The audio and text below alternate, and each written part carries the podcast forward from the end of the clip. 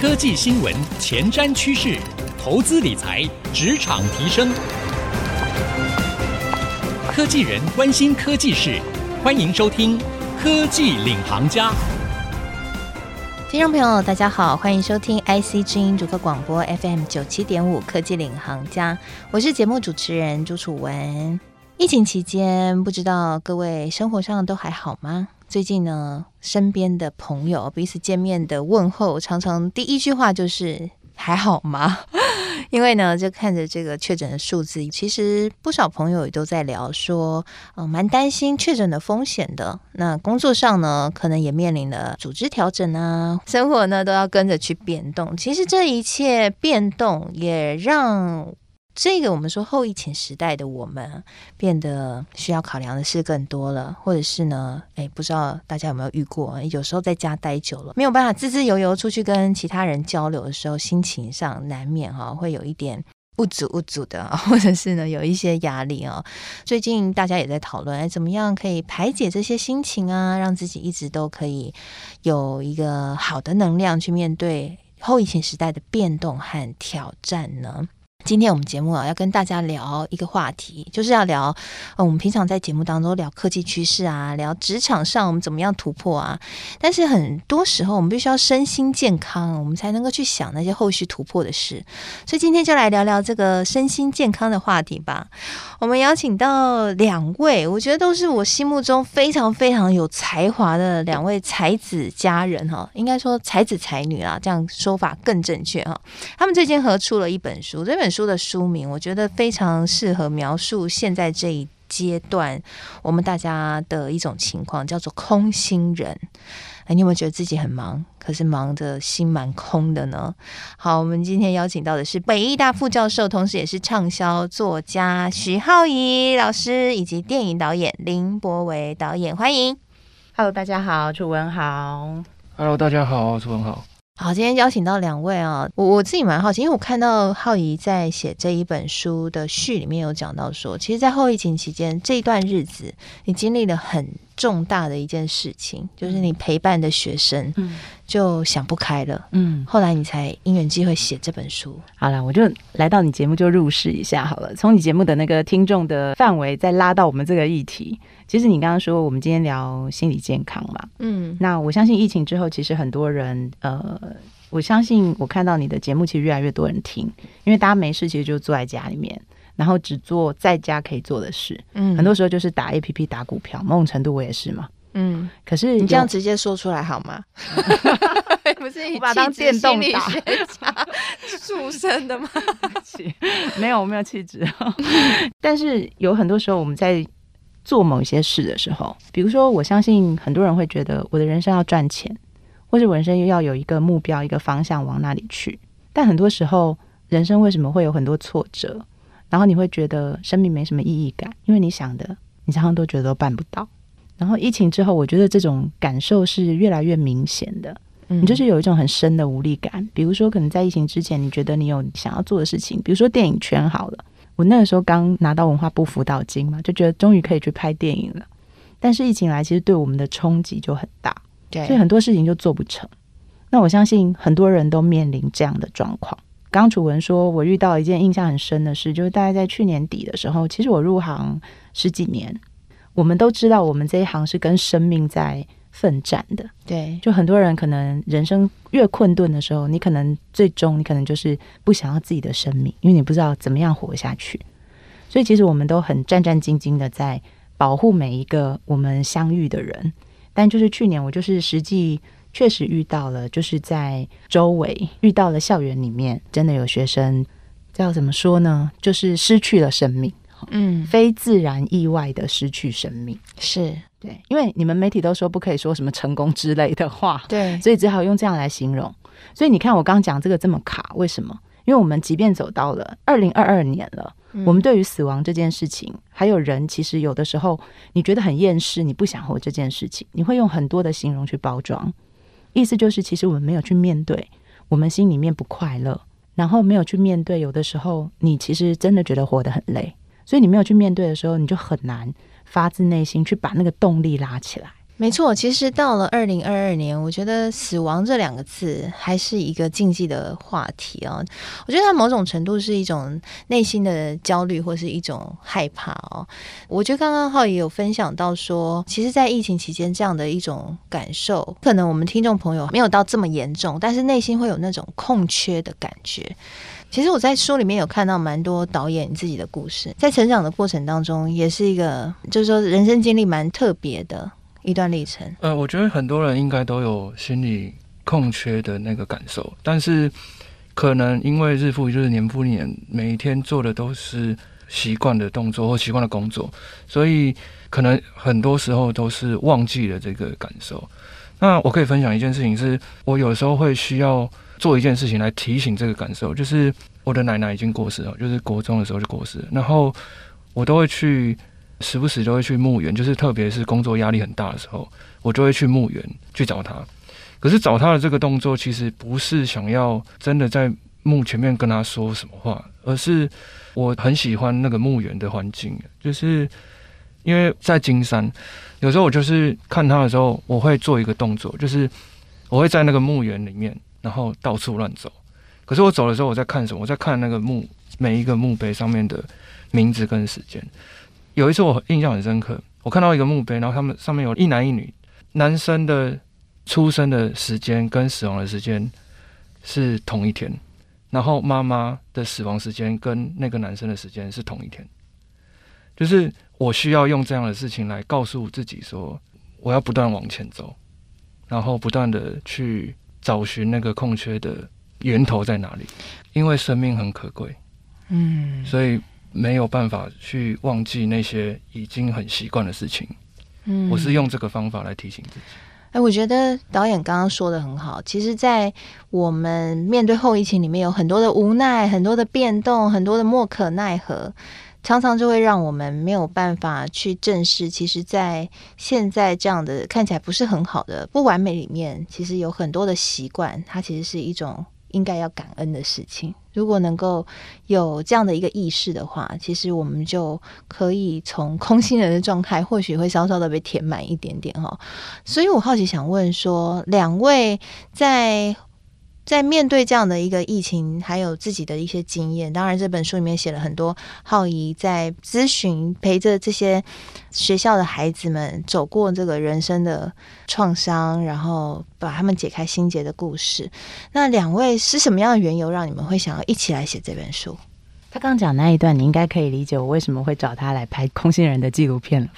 嗯，我我感觉我眼前已经有一部电影，就是说那个时候其实是我我有服务的学校，就是遇到了就是自杀的事件，嗯、在那之后，其实因为每一个自杀事件可能在每一个学校里头，它都会造成很大的影响跟创伤，所以我就在那之后就投入里面，然后去照顾学校里面的其他的孩子，那就这样弄了五十天，我记得我找出了十九个。就是需要关注，不然他们可能会不想活了的人。然后我就每天，我就活在一种状态里面。就是我记得那时候，我以前是不太加学生 line 的，但那一阵子我就被他们拉进去班群。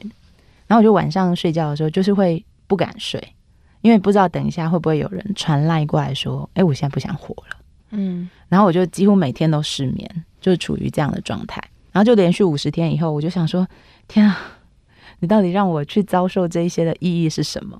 然后我就听到一个声音说：“哎，就把它拍下来吧。”所以就有了一个就是电影的计划，然后我们才一起在做这件事情。哦，对。但是其实拍电影大家都知道是很辛苦的嘛。其实大家现在看到的戏院能够上映的，尤其是纪录片，它毕竟是历经了无数的日子跟很多人的付出，可能是没有结果的，然后所造就出来的。那他只是为了带给观众一点点的感动，或者是说在你生命的时候一点希望。我觉得很多电影，很多人的命其实也是靠看影视作品救回来的。所以为什么我们会写这个？就是那时候想说，诶，拍电影很辛苦，然后为了筹措经费就来写书了。我被讲的很直白的。有一点，有一点。不过我觉得这本书看起来真的蛮深刻的哈。然后里面有一些故事，我自己觉得很震惊。就是特别是有一个女孩子，她突然瘫痪，但是到，但是她却可以跳舞。这件事情让我觉得完全可以看到说，如果一个人的心生病了，它会影响到的范围有多大。有时候你看到一些生理现象，其实是因为你的心生病了，但是你要怎么样治疗心病，比治疗生理的病好像更难一点。呃，对我来说，他们不是生病，而是他们想起来那个空缺的东西是什么。嗯，就是我认为。大部分的人会能够有办法日复一日，是因为他们选择忘记那些事情。另外一部分的人是他们想起来了，所以他们有这个状态。后来总结的一个，这些人他们的状态，认为他们其实都是空心人。你们有看到在你们四周当中，可能他没有到有意识要去接受心理智商，但是他是空心人的吗？你们有觉得在后疫情时代越来越多这样的人吗？嗯。我后来就是我们写了，虽然这十个故事，但是有很多人在想说，空心人，空心人是什么？他难道就是说，就是不想活的人吗？我觉得其实不是这样的。所以在书的最后，其实我们也做了一个整合，就是我觉得空心它其实有几种程度的，就是有一些人某种程度他是只是轻微的空心，可是他还是可以保有他自己，这是比较轻微，也是我们很多大部分的人，哦，就是说你可能就是。觉得你去上班的时候，你看到老板其实很讨厌，可是你看到他，你还是可以说：“哇，老板今天穿的好帅哦。”嗯，有没有很空心？哎，这样的话，真的很多空心人。然后我讲这个以后，大家就说：“嗯，嗯，好，其实我也是空心。”这样。嗯，然后再来第二种呢，可能就是说，呃，我某种程度就是我是有另外一个不为人知的生活。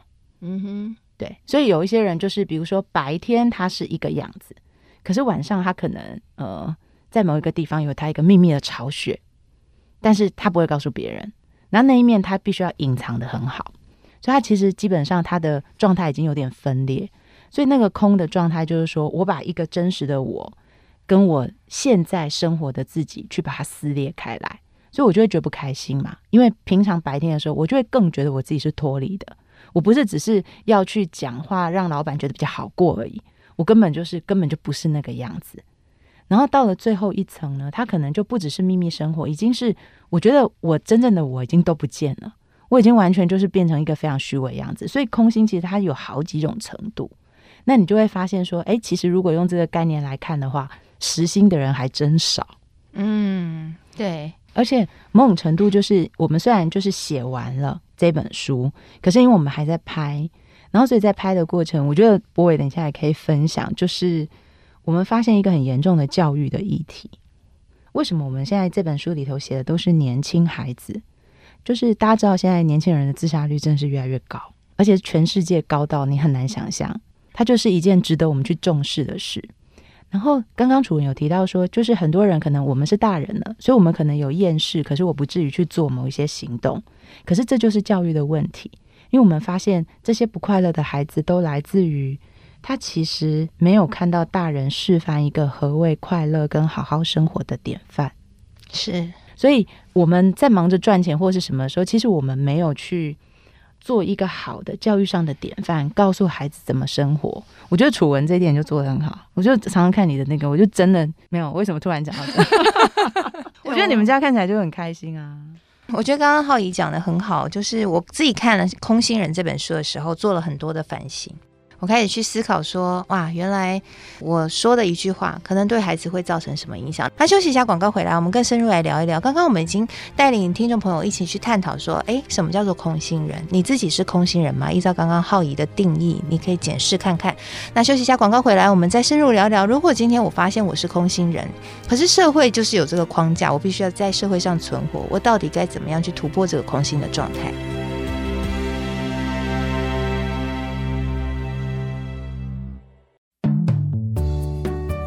回到科技领航家，我是节目主持人朱楚文。今天我们节目当中为各位邀请到了北艺大副教授，同时也是畅销作家许浩颐老师，以及呢有得过金钟奖的电影导演林柏纬导演，一起来跟我们聊聊。他们最近呢合写了一本书，叫做《空心人》。这本书我觉得很特别哦，它的副标叫做《拥抱渴望被爱的灵魂》，里面就讲到说后疫情时代啊，虚无主义当道，人心都会空了的这样的一个状态，我们还有填满的可能吗？这一集下半集节目，我想要好好的请教一下浩怡哦，因为浩怡是心理学的大师级人物。我想问一下，那如果今天呢，要符合这个组织的教条，符合这个老板的期待，可能还有我爸爸妈妈对我的期待哦。如果我今天就是不得不虚伪，我要怎么样去脱离那个空心的状态，避免我身心出疾病？我该怎么说呢？因为大家有没有发现说，比如说我们社会其实会有一个状态，就是我们需要有某一些的标签去让人家记住我们，比如说。金钟奖这件事，或者比如说得什么奖这件事，你你在介绍的时候，我就看到那个我们那个博伟在旁边坐立难安这样。有我知道他其实不喜欢人人家特别提到说他得了金钟奖，你觉得那都是过去的事了？其实我当时在拿到金钟奖的时候啊，那嗯、他拿到之后，他会工作人员会引导你到后台，然后后台就会有那些国际媒体啊，是不是有一个空间，然后他们会做媒体联访。其实对我来说。在媒体联访完之后啊，我的心里已经在想说，就是要怎么样才可以拿到下一个，就是我要忘记这，要忘记这一个才可以拿到下一个。其实对我来说，我已经我已经忘记这件事了。就是有一件事情可以可以跟大家分享，就是我在把那个奖杯拿回家的时候啊，我我没有把奖杯拿出来，我把奖杯藏起来了。现在奖杯我我没有办法看到奖杯的情况。嗯，嗯，了解。哎、欸，我自己好奇想问一下博伟。你这样的一个反应，你周遭的人会不会很不能接受？我讲一个我的经验好了。我那时候考上台大的时候，放榜那一刻，我就觉得哦，太好了，放榜了，然后我就去睡觉了。然后结果我妈打电话把我臭骂一顿。他说：“你放榜了，这么开心的事，怎么没有跟我们讲？大家都在开心，要一起为你开心，你怎么没跟我们一起开心？”我说：“哎，都已经结束了，就是结果已经出来，我想休息睡觉了。”但他们就觉得这样不行，你你这样怎么就是你知道没有符合他们的期待？所以我好奇想问博维，你自己这样其实会有这样的思考，我觉得是一个很很棒的一个思考，是一个成长性心态，但其实也凸显出你跟周遭的人是不一样的。你自己怎么去做这个平衡？我觉得是那个价值的问题，就是说，哇，我用我用书讲好了，就是我们在谈空心人的时候，其实空心人只是就像在谈说拿金钟奖是一样的道理，就是它只是一个名词。可是对我来说，与其说我们要来谈空心人的这件事，而是来谈生命，就是说每个生命都有他自己的价值跟背景。我对生命的价值就是要不断的往前走，嗯，所以。拿到金钟奖的这件事情，只是这个整个生命的其中一个事件而已，它不能代表我。那别人不这么想，你怎么反应？哦，不管他，没关系啊，因为我不是这样想，我尊重大家的想法。很好，很好。所以我觉得浩宇老师，我想请教一下，所以如果我们今天要突破空心人这个状态，我们是不是必须要对自己勇敢？我我想先问说，那你那个时候为什么就是就去放榜了，你就去睡觉了？因为结束了啊。对，所以对你来讲结束了嘛，对不对？嗯、那对他来讲，也就是说，他拍的那个作品结束了，他要往下一个新的旅程了开始。对，我那个时候就是拿到学位的时候，大家也觉得应该开心，可是我第一个反应是哭了一下，然后我就睡了。哎，我们果然是朋友。对，对，所以就是说，意思就是说什么叫做实心？实心就是我这个人在我的状态里去感受我的真实是什么。我今天我好不容易做完了一件事。哦，看到了，我做到了，所以我睡觉了嘛。嗯，对。那他那个时候觉得，不管他那领奖的那时候的心情是什么，他觉得他现在那个时候怎么样，他尊重那时候的自己。是，所以这个状态，我觉得他是实心的状态。嗯，哎，你讲的一句话，我觉得很好，嗯嗯、尊重当时的自己内心的感受和决定。嗯、对，这个状态是人很难的。为什么很难？我来举个例子啊，书里面有写，就是说，比如说一个小孩。他就是无意间，他看到桌子上有彩色笔，他就拿起来画画。然后他画画画一画以后，他就自己觉得很开心，觉得自己自己觉得画的很漂亮，这是实心。结果妈妈就看到了，妈妈就是过来就很夸张的说：“哇，你画的真的好棒哦，这是未来的毕卡索，有没有？” 现在母亲其实都很浮夸。有，我看到这一段的时候，我其实有反省一下。就开始想说，我有没有这样讲过？我我那个时候我是听一个心理学家，心理学有一个心理学家叫温尼考特，这是他的理论。嗯、那在这种状态的时候，你知道小孩会怎样吗？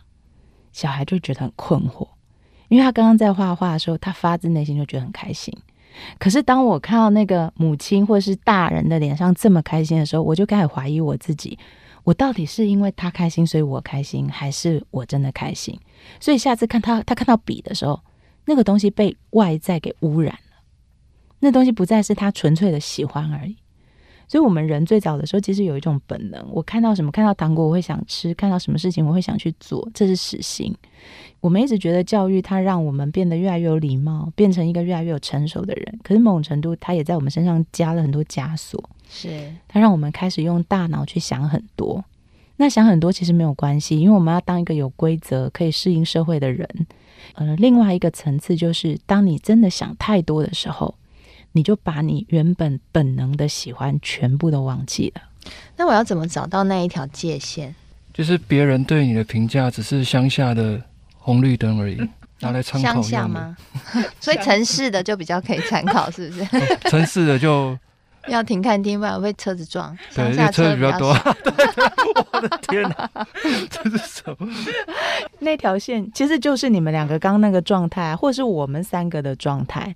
它不是勇气，我反而觉得人最吊诡的是，我三岁的时候其实没有能力，所以我必须听所谓的外面的教条。可是三十岁的时候，我还把我自己当三岁，这是问题的来源。嗯，就是我其实已经三十岁，我现在本来就可以自己养活我自己。嗯，但我还是已经养成了我必须要去听别人声音的习惯，然后所以对我来说，他怎么样抓那个线，就是觉知就好了，你就发现自己这件事就好了。